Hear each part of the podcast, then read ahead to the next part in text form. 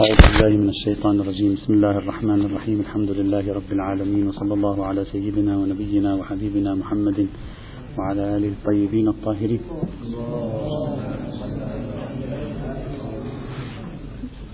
بعد أن انتهينا من بحث السباع كقاعدة أولية لأنه توجد بعض تفريعات في موضوع السباع قلنا لابد لنا من أن نذكر عنوانا ثانيا له تداخل مع عنوان السباع.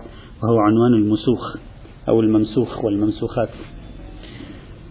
آه، بناء عليه ذكرنا قلنا أنه توجد مجموعة من الروايات لابد من استعراضها والنظر في إمكان دلالتها على تحريم عنوان المسوخ أو لا. وكذلك النظر في تعريفها للمسوخ. يعني نحن عندنا هنا مهمتان أساسيتان في الحقيقة. المهمة الأولى أصل عنوان المسوخ حرام أو لا؟ طيب إذا قال عنوان المسوخ حرام ما هي المسوخ؟ لابد أيضا أن يكون عندنا دليل قرآني دليل حديثي على تعيين المسوخ. وإلا محض عنوان المسوخ. حرام. دون أن نعرف ما هي المسوخ لا ينفعنا شيئا. فنحن مضطرون إلى أن نسير بخطوتين. خطوة في تحديد الحكم وخطوة ثانية في تعيين الموضوع في تعيين الحيوانات الممسوخة آه، في الخارج أيضا. في البداية قلنا نستعرض الروايات ونستنطق منها الأحكام الموجودة هنا. الرواية الأولى كانت صحيحة الحلبي قلنا سألته عن أكل الضب فقال إن الضب والفأرة والقردة والخنازير مسوخ هذه الرواية لا تدل لا على حرمة قلنا ولا على كراهة تحتمل الاثنين لأنه قال سألته عن أكلها قال هي مسوخ فلعل المركوز في الذهن أن المسوخ مكروهة لعل المركوز في الذهن أن المسوخ يتنزه عنها ولعل المركوز في الذهن أنها محرمة. الإمام لم يقل مكروهة أو محرمة كأنما في ذهن الحلبي شيء فالإمام أحاله على الكبرى كبرى المسوخ ولا نعرف ما هو الذي في ذهن الحلبي أهو التحريم أم آه، الكراهة الشديدة أو الكراهة التنزيهية. فهذه الرواية من حيث الإسناد جيدة عند المشهور لكنها من حيث الدلالة ناقصة لوحدها. الرواية الثانية قلنا خبر الحسين بن خالد قال قلت لأبي الحسن أيحل أكل لحم الفيل؟ فقال لا. فقلت لما؟ قال لأنه مثل. وقد حرم الله لحوم الأمساك الرواية من حيث الدلالة ممتازة تدل على التحريم. ولكن الرواية من حيث الإسناد ضعيفة فإنها تارة ضعيفة بمحمد بن أسلم الجبلي وهو رجل مجهول لم تثبت آه، وثاقته. ويوجد طريق ثان صحيح ولكن في نهاية المطاف الحسين بن خالد وثاقته مبنية على آه، أسانيد كامل الزيارة وأسانيد القمي وهذه المباني سبق أن ناقشناها وبحثناها بالتفصيل فخبر الحسين بن خالد غير ثابت من حيث الإسناد وإن كان من حيث الدلالة جيدا. الرواية الثالثة قلنا صحيحة سماع بن مهران عن الإمام أبي عبد الله عليه السلام قال وحرم الله عز وجل ورسوله ورسوله المسوخ جميعا. الرواية من حيث الإسناد تامة من حيث الدلالة أيضا واضحة وتامة لكنها لا تعين لنا ما هو ما هي الحيوانات الممسوخة نحتاج إلى روايات أخرى تعين. الرواية الرابعة أيضا التي ذكرناها خبر أبي سهل القرشي قال سألت أبا عبد الله عن لحم الكلب فقال هو مسوخ قلت هو حرام؟ قال نجس. أعيده عليه ثلاث مرات كل ذلك يقول هو نجس. قلنا الرواية من حيث الإسناد ضعيفة من حيث الدلالة هم أيضا آه، غير واضحة في الدلالة. إن لم نقل بأنها محتملة جدا لأن يكون النهي تنزيهيا والإمام لم يشأ أن يقول له لا بأس لم يشأ أن يقول له لا بأس حتى لا يتورط ذلك الشخص في آه، أكل مثلا المستقذرات وما شابه. نعم إذا بني على كبرى حرمة تناول النجس فتكون هذه الرواية مثبتة لصغرى النجاسة والكبرى هي التي تكون دليل على الحرمة في الحقيقة.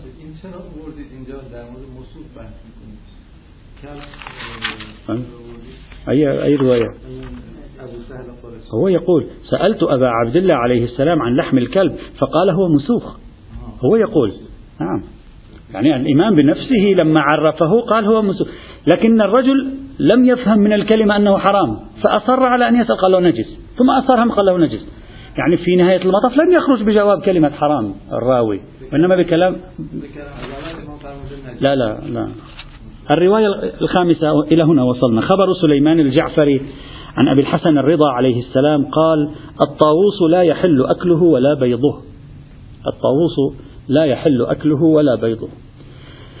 في رواية أخرى لسليمان الجعفري وأعتقد في غالب الظن إن لم أقل أنها أمر مطمئن به أن تكون رواية واحدة أصلا لسليمان الجعفري قطعت هكذا تقول الرواية نفس الرواية تقول الطاووس مسخ. كان رجلا جميلا فكابر امرأة رجل مؤمن تحبه. وهذا الطاووس كان رجل والظاهر يعني فتح علاقة مع امرأة رجل مؤمن كانت تحبه فوقع بها أحبها. ثم راسلته بعد يعني أرسلت الرسالة أنه يجدد العلاقة مثلا. فمسخهما الله طاووسين أنثى وذكرا فلا تأكل لحمه وفي نسخة أخرى ولا تأكل لحمه ولا بيضه. هذه الرواية من حيث الإسناد ضعيفة السند ببكر بن صالح. فهو ضعيف. وربما هذه الرواية لأنها العمدة في باب الطاووس ربما لضعف سندها عند مثل السيد باقر الصدر والسيد السيستاني ربما لذلك لم يفتيا بحرمة الطاووس هم من الذين خالفوا المشهور في موضوع الطاووس وأفتيا بأن لحم الطاووس حلال وليس بحرام. هذا من حيث السند من حيث السند الرواية ضعيفة. أما من حيث الدلالة ففيها نسختان. نسخة تقول فمسخهما الله طاووسين فلا تأكل لحمه. ونسخة تقول فمسخهما الله طاووسين ولا يؤكل لحمه ولا بيضه. إذا أخذنا النسخة الأولى النسخة الأولى فيها فهم التعليل. قال فمسخهما الله طاووسين فلا تأكل لحمه. يعني حيث حيث إنهما طاووسان حيث إنهما ممسوخان فلا تأكل فكأنه رتب يظهر من الرواية ترتيب الحكم بالحرمة على كونهما ممسوخين. فيفهم منه حرمة المسوخ كعنوان. وبالتالي تكون الرواية دالة على تحريم المسوخ كعنوان ودالة على أن الطاووس من المسوخ كمصداق. أما إذا أخذنا النسخة الأخرى للرواية فمسخهما الله طاووسين أنثى وذكرا. ولا يؤكل لحمه ولا بيضه. حرام أكل لحمه. تثبت الرواية حرمة أكل لحم الطاووس. لكن لا نعرف أن هذا لنكتة المسخ أو لا. لا نعرف. الإمام أعطانا معلومات عن تاريخ الطاووس قبل أن يمسخ. وبعد ذلك قال ولا يؤكل لحمه ولا بيضه. فلا ندري هل ثمة ترابط علمي بين الأول والثاني بحيث أن هذا حرم لأجل كونه ممسوخا أو لا. هو مسخ كان الطاووس ثم بعد ذلك الإمام أضاف فقال له هذا الطاووس من الحيوانات التي لا يؤكل لحمها ولا يؤكل بيضها. يصعب حينئذ استظهار أن الإمام صب الحكم على عنوان الطاووس بما هو ممسوخ. ليس ظاهرا من الرواية. على تقدير النسخة الثانية على تقدير النسخة الأولى لا يكون أقرب إلى استظهار ذلك من الرواية. وحيث لم يتحدد لنا صحة أي نسخة من النسختين فلذلك نقول لا يمكن استظهار تحريم لحم الطاووس ولا استظهار تحريم عنوان المسوخ من هذه الرواية. حتى لو صحت سندا فضلا عن كونها ضعيفة من حيث الإسناد. نعم توجد رواية أخرى عن يعقوب بن جعفر بن إبراهيم الجعفري قال ذكر عند أبي الحسن حسن الطاووس. فقال لا يزيدك على حسن الديك الأبيض بشيء. يعني كأنه يريد أن يقول لا, لا الديك الأبيض أحسن من الطاووس. قال وسمعته يقول الديك أحسن صوتا من الطاووس وهو أعظم بركة ينبهك في مواقيت الصلاة وإنما يدعو الطاووس بالويل للخطيئة التي ابتلي بها. والرواية هذه لا تدل على التحريم أصلا فقط تدل على تفضيل الديك الأبيض على الطاووس لكن الذيل هذا لا نفهمه يعني يحتاج يمكن من علم الغيب لا أدري يوكل علمه إلى أهله لعل فيه سرا. ما معنى أن الطاووس الآن يدعو بالويل؟ للخطيئة التي ابتلي بها. هو يعني الخطيئة التي ابتلي بها ذلك الطاو... ذلك الرجل الذي كابر تلك المرأة فابتلي بالخطيئة. فمسخه الله طاووسا. سلمنا عندهم بحث أن الحيوانات الموجودة الآن أحفاد تلك الذين مسخوا أو لا عندهم بحث في ذلك. سلمنا أنهم أحفاد. وذاك يئن للخطيئة. هذا ما علاقته بيأن من الخطيئة هذا إلا على نظرية الخطيئة الأولى التي يؤمن بها المسيحيون. يقول خطيئة أبينا آدم نزلت فينا في الوراثة فجميعنا يخطأ نتيجة خطيئة أبينا آدم مثلا. فيكون خطيئة أبوهم الطاووس نزلت فيهم بالوراثة فيشعرون بهذه الخطيئة إلى يوم الدين مثلا ولذلك يوم لا أدري لا أفهم ما إما هذا سر إما هذا شيء لا نفهمه إما الله أعلم العلم عند الله تعالى. على أي حال. وبناء وعليه فرواية تحريم الطاووس غير ثابتة ورواية إثبات حكم المسوخ من خلال روايات تحريم الطاووس ليست ثابتة لا سندا ولا دلالة الرواية السادسة. فيما بس ننتهي من عرض الروايات وتحليلها جزئيا نجمعها. نعمل آه، يعني نظرة بانورامية عليها. كما اعتدنا دائما. نحن هكذا طريقتنا. التحليل التجزئي للروايات بعدين التحليل الإجمالي للروايات. نشوف بعدين نجمعها مع بعض شو بيطلع معنا. الرواية السادسة خبر محمد بن الحسن الأشعري. عن الإمام الرضا عليه السلام قال الفيل مسخ كان ملكا زناء. يزني كثيرا. وهذه تبين لنا المسوخ. والذئب مسخ كان أعرابيا ديوثا. والأرنب مسخ كانت امرأة تخون زوجها ولا تغتسل من حيضها. والوطواط مسخ كان يسرق تمور الناس. والقردة والخنازير قوم من بني إسرائيل اعتدوا في السبت. والجريس حيوان بحري. والضب حيوان الصحراء صغير. فرقة من بني إسرائيل لم يؤمنوا حيث نزلت المائدة على عيسى بن مريم فتاهوا فوقعت فرقة في البحر صار الجريس. وفرقة في البر صار الضب. والفأرة وهي الفويسقة. والعقرب كان نماما. والدب والزنبور كانت لحاما يسرق في الميزان. يعني لا يزن بشكل صحيح. فصار عندنا هذه الرواية فيها مجموعة معتد بها من المسوخ. يعني تشرح لنا ما هي المسوخ. تنفعنا. الحكم الكلي حرمة المسوخ. نريد أن نعرف ما هي المسوخ. هذه تشرح لنا المسوخ. إلا أن هذه الرواية مع الأسف الشديد ضعيفة السند. يعني من عدة جهات. تارة بمحمد بن الحسن الأشعري مجهول الحال.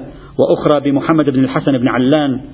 وإذا كان تصحيف محمد بن الحسين بن علان أو محمد بن الحسين بن زعلان أو محمد بن الحسن بن زعلان في احتمال فكل هذه الأسماء مهملة. وبالتالي الرواية من حيث الإسناد ليست واضحة فضلا عن أن محمد بن, حسن بن الحسن بن علوان هم أيضا آه، لم يثبت يعني وثاقته. فالرواية من حيث الإسناد تعبانة يعني. لا يمكن المراهنة عليها.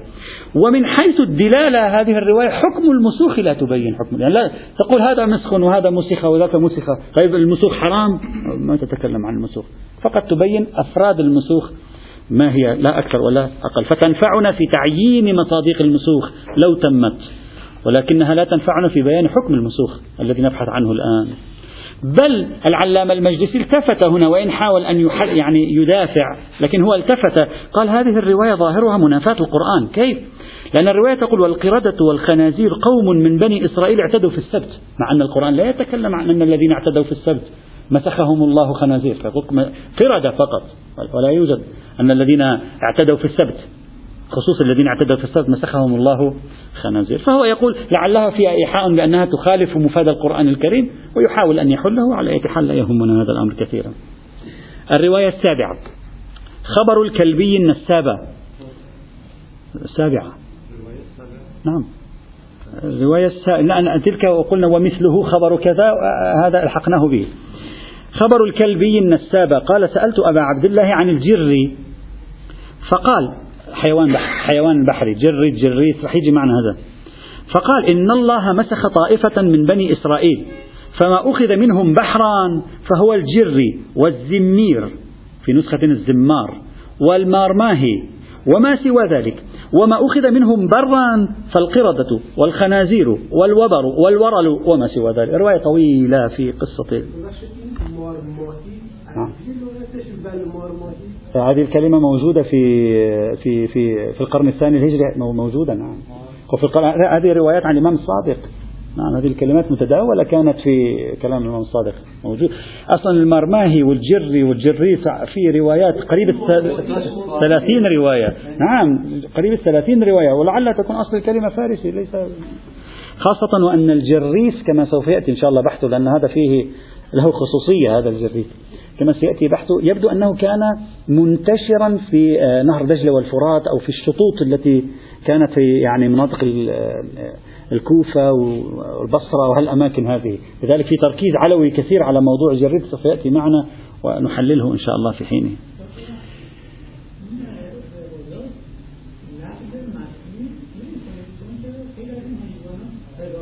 الآن سيأتي. سيأتي سيأتي سيأتي هناك تعليقات كثيرة. هل معنى كلمة مسخوا أن هذه الحيوانات ظهرت بعد المسخ؟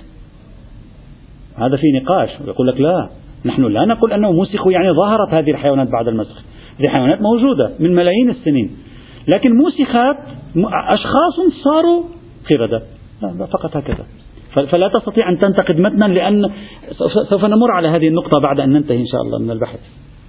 إذا هذه الرواية رواية الكلبي النسابة واضحة في أنها تبين المسوخ لكن ليس فيها بيان حكم المسوخ مع الأسف. لا تبين الحكم فقط تقول هذا من المسوخ وذاك من المسوخ. والغريب بل أكثر من ذلك هذه الرواية تدل على حلية المسوخ. في الجملة في الجملة. كيف؟ هذه الرواية تبين أن الجريس الجري من المسوخ. بعد فقرة فقرتين ثلاثة السائل يسأل الإمام الكلبي يسأل الإمام عن الجر حكمه الشرعي ما هو؟ فيقول له الإمام حلال إلا أن أهل بيت نعافه. يعني نحن لا نحب هذا النوع من الأطعمة لا. نتنزه عن هذا النوع من الأطعمة. طبعا هذه كلمة نعافه ويعافه الناس هذه كلمة تكررت كثيرا فيما بعد. ستكون إحدى مفاتيح الحل ما بين تعارض الكتاب والسنة. أنه هل في كان قاعدة عند النبي وأهل البيت نهي الناس عن مطعومات لأنها كانت غير مألوفة غير محببة لا لا وجود شرع حكم شرعي فيها أصلا. فهذه الكلمة خليها في بالك ستتكرر معنا كثيرا في ألسنة روايات شيعية وسنية. فإذا تدل على حلية الجر. وهو في أول الرواية يقول الجر مسخ. فإذا هذا يدل على حلية المسخ في الجملة. ما أقول حلية كلية عنوان الممسوخ. يعني تدل على حلية أحد عناوين الممسوخ. أما من حيث السند فهذا الحديث طبعا فيه الكلبي الأب والابن وكلاهما فيه نقاش حتى أن الوالد مضعف في ألسنة العديد من علماء الرجال متهم بالكذب وإلى آخره أيضا. وتوجد روايات عدة لا أذكرها الآن متع... لن أذكرها الآن يعني متعددة وكلها ضعيفة من حيث الإسناد في مقام بيان المسوخ. لا لا نطيل فيها لأن ما تنفعنا في شيء الآن هنا. كلها ضعيفة الإسناد مثلا مثل خبر علي بن جعفر بن معتب خبر العلوي خبر الديلمي خبر العياشي آه، خبر محمد بن مسلم إلى آخره أخبار عديدة فقط في تعيين ما هي المسوخ وكلها مع الأسف الشديد ضعيفة من حيث الإسناد. حالها حال هذا الخبر ولا تفيد حكم المسوخ أصلا. الرواية الثامنة خبر أبي سعيد الخدري هذا الرواية نتوقف عندها قليلا. أنه سئل أبو سعيد الخدري سئل ما قولك في هذا السمك؟ الذي يزعم إخواننا من أهل الكوفة أنه حرام. هذا الجريف سوى معركة. بعدين مهم جدا أمره. فقال أبو سعيد سمعت رسول الله صلى الله عليه وعلى آله وسلم يقول الكوفة جمجمة العرب. ورمح الله تبارك وتعالى وكنز الإيمان فخذ عنهم. أخبرك عن رسول الله صلى الله عليه وعلى آله وسلم أنه مكث بمكة يوما وليلة بذي طوى. النبي مكث بمكة بمنطقة ذي طوى يوم وليلة. ثم خرج وخرجت معه فمررنا برفقة جلوس يتغدون. مجموعة عم تتغدى. فقالوا يا رسول الله الغداء. بفرما فقال لهم اخرجوا لنبيكم تعالوا. جلسوا الظاهر خارج فجلس بين رجلين وجلست وتناول رغيفا فصدع نصفه ثم نظر في أدمهم في طعامهم. فقال ما أدمكم؟ فقالوا الجري يا رسول الله. هذا ما أدري الجري موجود في مكة أو لا؟ هذا يحتاج بحث ما أعرف أنا ما يحتاج واحد يساعدنا في هذا. يعني هل هذا الحيوان موجود في تلك الأماكن أو لا؟ ما أعرف لكن هكذا. فرمى بالكسرة من يده رمى الخبزة وقام وتخلفت بعده. يعني بقيت قليلا قبل أن ألحق به. تخلفت بعده. لأنظر ما رأي الناس. يعني متوقع أن يكون في نقاش فقهي بعد أن فعل النبي هذا. فاختلف الناس فيما بينهم. فقالت طائفة حرم رسول الله صلى الله عليه وعلى آله وسلم الجري. وقالت طائفة لم يحرمه ولكن عافه. يعني تركه ما يحب هذا الأكل. ولو كان حرمه نهانا عنه. يعني لو كان فعلا حرام كان قال لا تأكلوا. لكن هو ما قال لا تأكلوا. ترك الخبز وراح. ما يريد يأكل هو. يعني. قال فحفظت مقالة القوم. يعني أخذت في بالي المشهد الثقافي هذا وتبعت رسوله يعني أخذ المشهد وبعدين راح لحق بالنبي. حتى لحقته. ثم غشينا رفقة أخرى يتغدون. وتكلم عن شيء رواية فيها عن الضب والحمر الأهلية. وقال أبو سعيد فتبعت رسول الله. فقال يا أبا سعيد ادعو بلالا. فلما جاءه بلال قال يا بلال اصعد أبا قبيس. جبل أبا أبي قبيس. فنادي فنادي عليه أن رسول الله حرم الجرية والضب والحمر الأهلية. ألا فاتقوا الله ولا تأكلوا من السمك إلا ما كان له قشر ومع القشور فلوس. فلس. إن الله تبارك وتعالى مسخ سبعمائة أمة عصوا الأوصياء بعد الرسل. فأخذ أربعمائة أمة منهم برا وثلاثمائة منهم وثلاثمائة أمة منهم بحرا إلى آخر الرواية طويلة إلى آخر هذه الرواية التي أوردها آه، صاحب علل الشرائع الشيخ الصدوق ووردت أيضا في كتاب الكافي.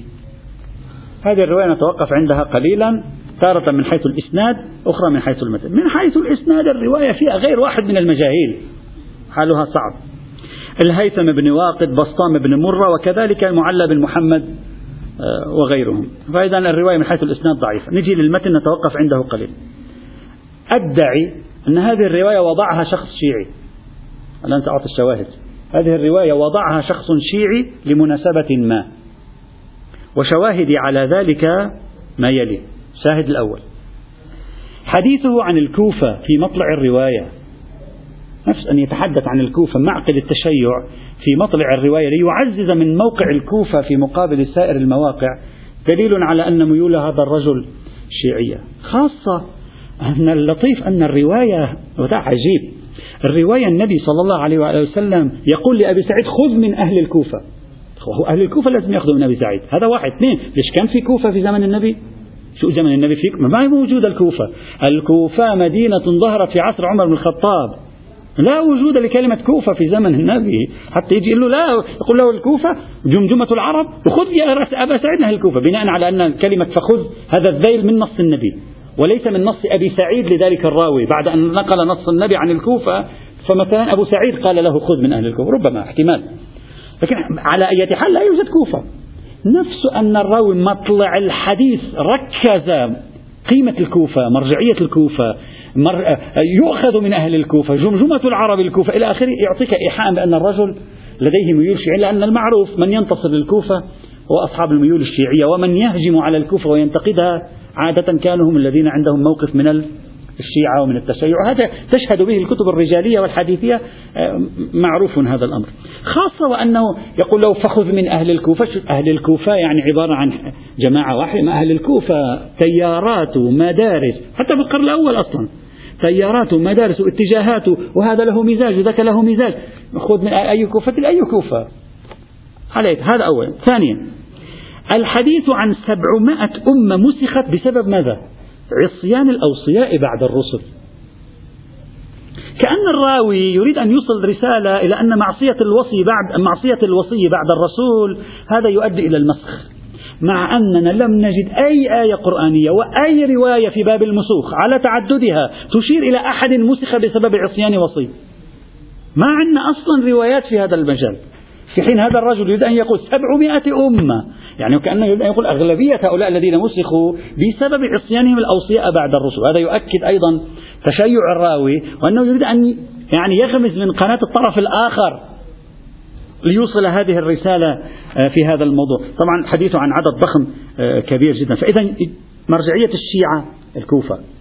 مرجعية الأوصياء أهل البيت. تعزز أن الراوي يريد أن يوصل رسالة متعلقة بموضوع آه، الإمامة والتشيع. هذا ثانيا. ثالثا كأن الراوي يوجد بعض الجدل الذي وقع في القرن في أواخر القرن الأول وأوائل القرن الثاني الهجري وما بعد بين الفقهاء. اختلفوا.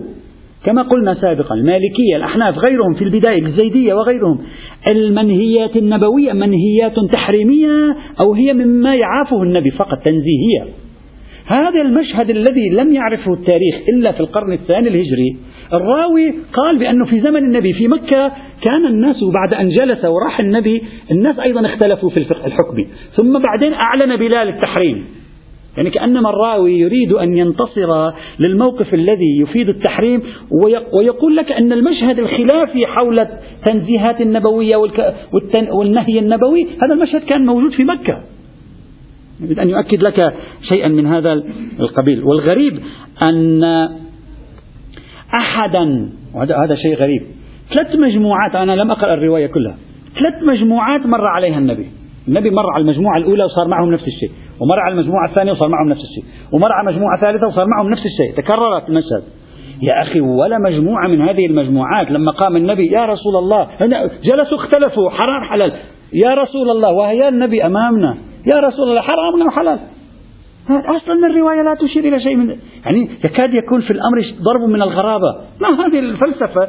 أنه لا يريد أن يسأل وسألوا النبي. يأتي النبي لأن وصلنا إلى أبا قبيس وبعدين يطلع بلال يبدو في الأمر شيء من الغرابة. ونفس المشهد يتكرر ثلاث مرات. هذه دائما بس المشهد نفسه يتكرر ثلاث مرات. يوحي لك ب... يعني لا أريد أن أتهم ما أقصد اتهام لكن يوحي لك بشيء من صنع سيناريو.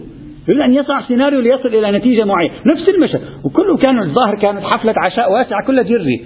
يعني المعتمد فيها كان فهذا أضف إلى ذلك أسلوب النبي يبدو لي غريبا بعض الشيء. يبدو لي غريبا. لا أريد أن أؤكد يعني النبي فرمى الكسرة وقام وخرج. يا أخي هذا رسول الله وإنك لعلى خلق عظيم. شو القصة. يعني الجماعة يطلبون منك أن تتغدى معهم. يعني هذا خلق رسول الله. تعال تفضل تغدى معنا. جلس النبي تغدى معهم. فلما قال جري رمى الكسرة من يدي وقام وخرج. وترك الناس يخطبون ببعضهم في, في الاجتهاد. يعني يخال لي أن هذا ليس من خلق رسول الله. طبعا كلها أقول كلها مؤشرات لتضعيف الوثوق. لا أريد أن أثبت الجعل لست يعني يعني ليست عندي شهية إثبات الوضع أو الجعل في أي رواية لكن أنا أقول الوثوق بمثل هذه الروايات يغدو في مثل هذه الحال آه، مشكلة أضف إلى ذلك أن هذه الروايات رغم ضعفها السندي رغم التشكيك فيها من حيث ملابسات متنها ما معلوم تدل على تحريم المسوخ أيضا. لأنك لاحظ الرواية ماذا تقول في الأخير؟ يقول لهم الجر حرام الضب حرام الحمر الأهلية حرام اتقوا الله في السماء الذي له قجر. إن الله مسخ سبعمائة أمة. وإن الله مسخ سبعمائة أمة. لا تدل على أنه أن هذه الحمر الأهلية ممسوخات. وتكلم عن الحمر الأهلية ولا أحد يقول عنها ممسوخ. لعله يريد أن يهددهم. يقول لهم لا تأكلوا هذه المحرمات حتى لا تمسخوا مثل ما مسخت تلك الأمم. فليس الذيل الذي فيه حديث عن المسوخ وهذا الذيل فقط. ليس الذيل الذي فيه حديث عن المسوخ بالذي يؤشر إلى أنه يريد أن يحرم المسوخ. يريد أن يقول انتبهوا حتى لا يكون نهايتكم مثل تلك الأمم التي مسخت لعصيانها وإلى آخره وإلى آخره. ربما ذلك فلا تكون في الرواية وضوح دلالة حينئذ على إفادة التحريم. خاصة خاصة أن هذه الرواية تدل على تحريم الحمر الآلية في مكة.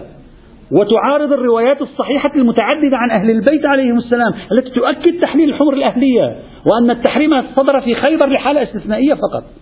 يعني يعني تفسير مواقف النبي في الحمر الأهلية دائما كان محصور في خيبر بينما هذه تكلمنا عن مكة في ظروف طبيعية عادية. فهذه الرواية لا من حيث الإسناد لا من حيث الوثوق في الصدور لا من حيث الدلالة أيضا دالة على تحريم المسوخ الرواية التاسعة ما قبل الأخيرة تقريبا مرسل الشيخ الصدوق بصيغة روية وليس بصيغة قال.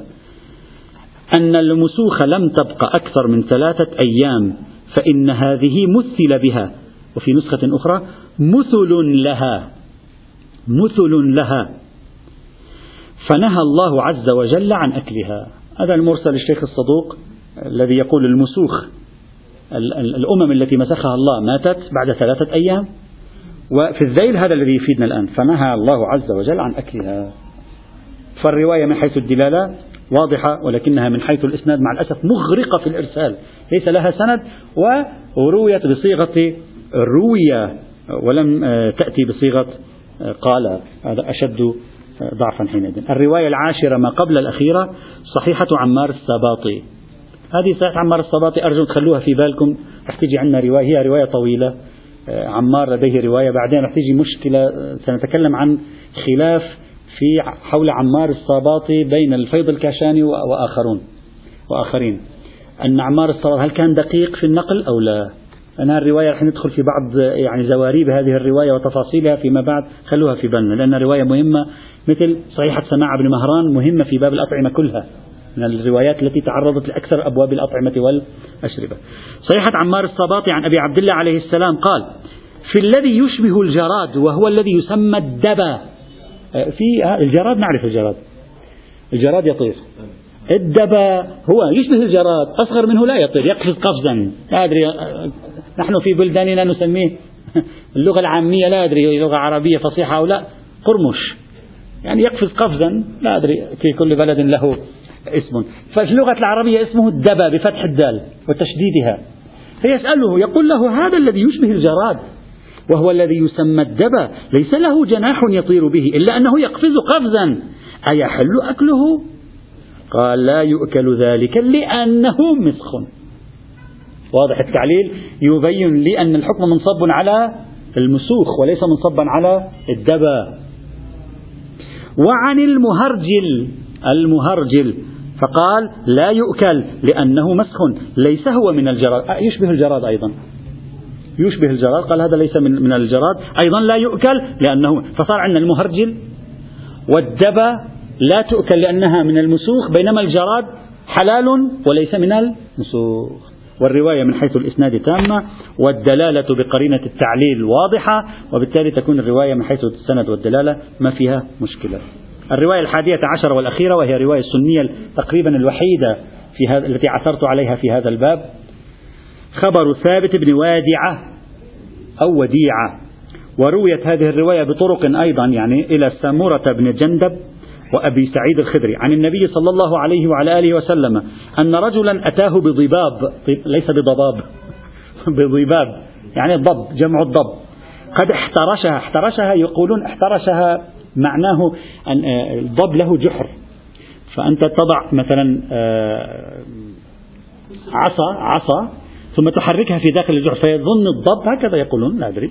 فيظن أهل اللغة قالوا يعني فيظن الضب أن حية قد دخلت فيخرج ويهرب فيضطر إلى أن يعني يحاول أن لا يبقى موجودا في جحر فيخرج فيتم التقاطه.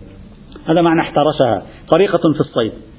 فيقول أن رجلا أتاه بضباب قد احترشها. فجعل ينظر إلى ضب من النبي النبي جعل ينظر إلى ضب منها. طلع إليها. وفي رواية يقلبها.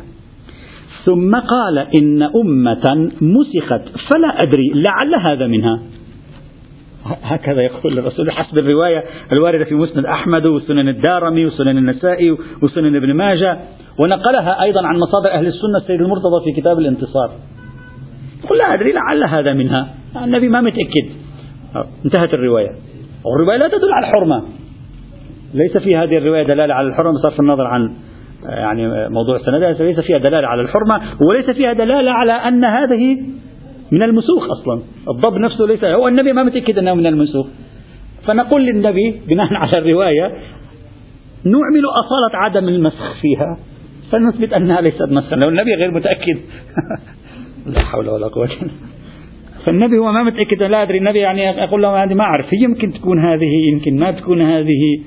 خلونا نراجع مثلا الموضوع في المطولات مثلا.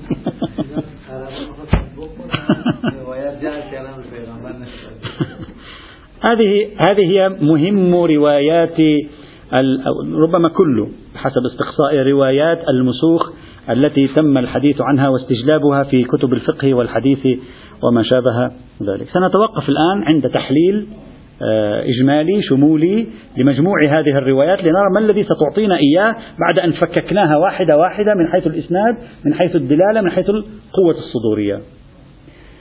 وذلك سأشرحه على شكل نقاط. النقطة الأولى. سننظر الآن إلى الحيثية السندية للرواية. من حيث الإسناد هذه الروايات تم منها أنا يعني لا أستطيع أن أذكر كل سأذكر الأرقام أنتم الأرقام الروايات التي كل رواية بحسب الرقم الرواية الأولى الرواية الثانية الرواية الثالثة. الآن إذا الشيخ خربط في الأرقام بعد ما, ما, ما أعرف. الرواية الأولى إذا تريدون أذكرها الروايات يعني الرواية الأولى والثالثة والعاشرة والحادية عشر الآن سأذكرها. الأولى والثالثة والعاشرة هي هذه الروايات صحيحة الإسناد من مجموع هذه الروايات. الرواية الأولى اللي هي صحيحة السند لا تفيد حرمة المسوخ إنما فقط تفيد أن المسوخ هي الضب والفأرة والقرد والخنزير. هذه الأربعة هي مسوخ فقط تفيد هكذا ولا تفيد الحرمة. الرواية الحادية عشر أيضا هم لا تفيد بناء على صحتها السندية لورودها عند أهل السنة بطريق صحيح. لا تفيد شيئا لأنها لا تدل لا على الصغرى أن الضب من المسوخ ولا على الكبرى أن المسوخ حرام. فإذا صار عندنا أربع روايات صحيحة الإسناد. اثنين منها لا دلالة فيها على كبرى حرمة المسوخ. اثنين منها فقط هي التي تدل وهي صحيحة سماع بن مهران اللي هي واحدة من الروايات التي ستتكرر في كل أبواب الأطعمة والأشربة وصحيحة عمار الصباطي اللي قرأناها قبل قليل في موضوع لا يؤكل لأنه مسخ المهرجل والدبا. فهاتان الروايتان من حيث الإسناد صحيحتان وباقي الروايات من حيث الإسناد كلها ليست وباقي الروايات من حيث الإسناد ضعيفة باستثناء روايتين لا تفيدان الحكم أصلا. فإذا بقينا نحن وهذه الروايات المعتبرة وأخذنا بمسلك حجية خبر الثقة كما هو مثل مسلك السيد الخوئي فينبغي أن نلتزم بحرمة المسوخ. نقول ثبت كبرى كلية اسمها حرمة المسوخ وثبت من المسوخ ما يلي القرد والخنزير والفأرة والضب والدب والمهرجل هذه يعني كل بحث المسوخ لأن رغم أن روايات المسوخ بعض الروايات تجعل المسوخ 13 20 30 الثابت بناء على ذلك حرمة المسوخ. ثانيا المسوخ ليست سوى خمس. القرد والخنزير والفأرة والضب والدب والمهرج الخنزير ثبت بالقرآن الكريم فالإضافة النوعية هنا أربعة.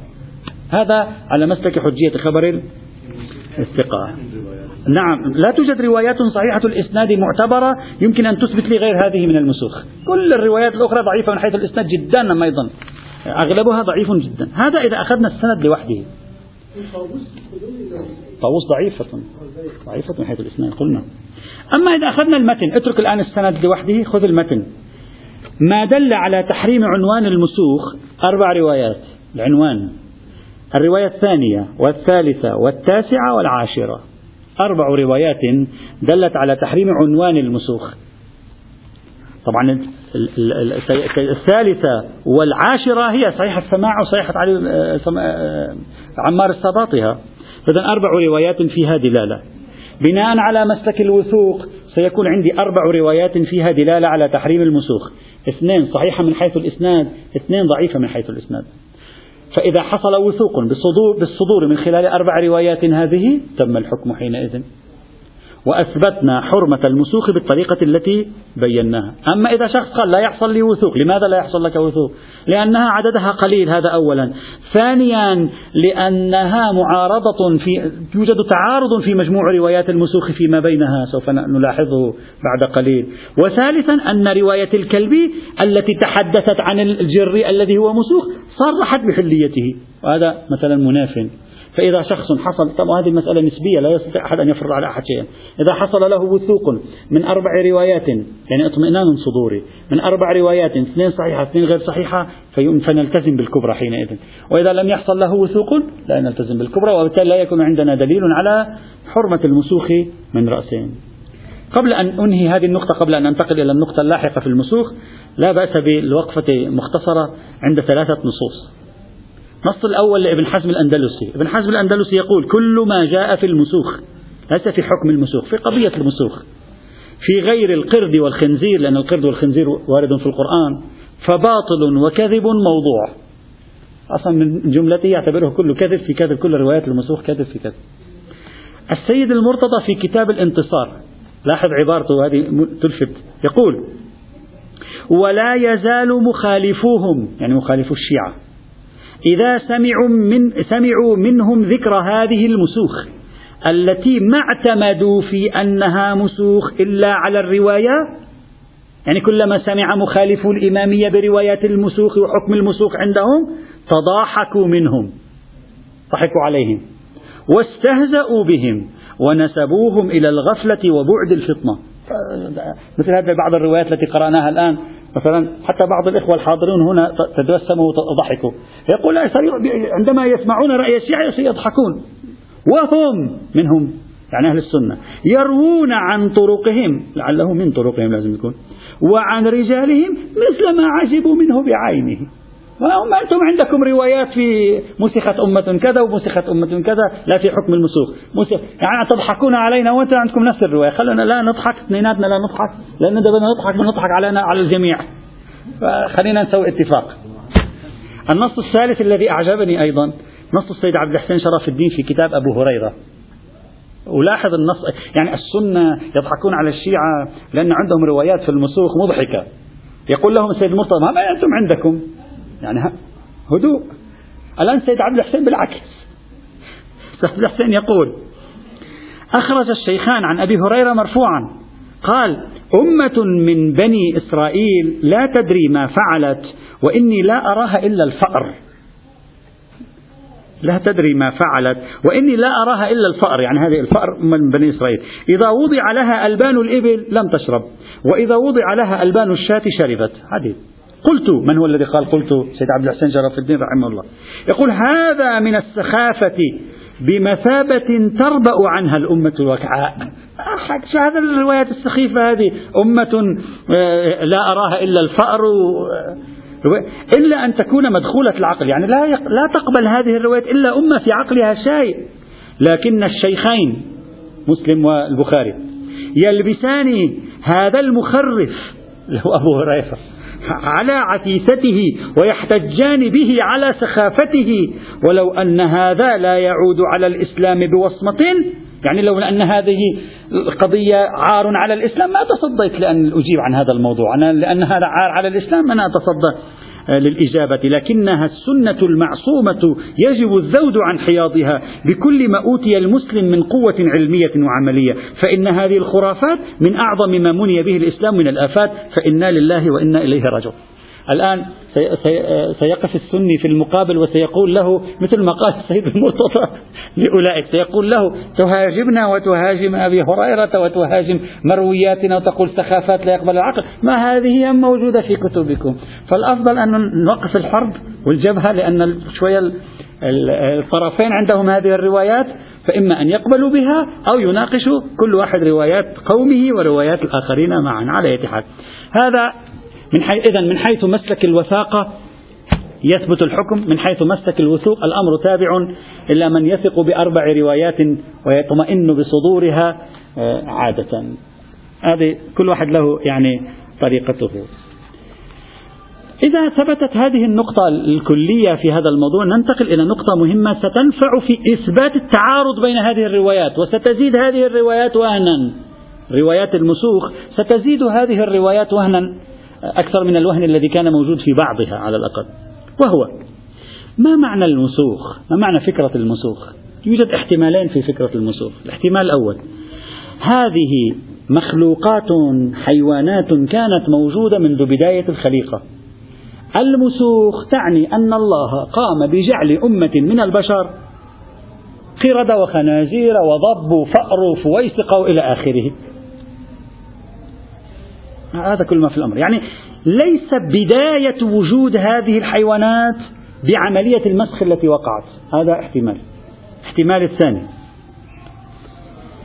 أن نقول لا هذه الحيوانات لا وجود لها قبل المسخ. وإنما وجدت بالم... لا وجود للقرد أصلا. وجد القرد بعملية مسخ. لأول مرة وجد. هذا هذا داروين. المسكين تعب أربعين سنة يثبت الإنسان أصله قرد الآن الاحتمال الثاني بالعكس.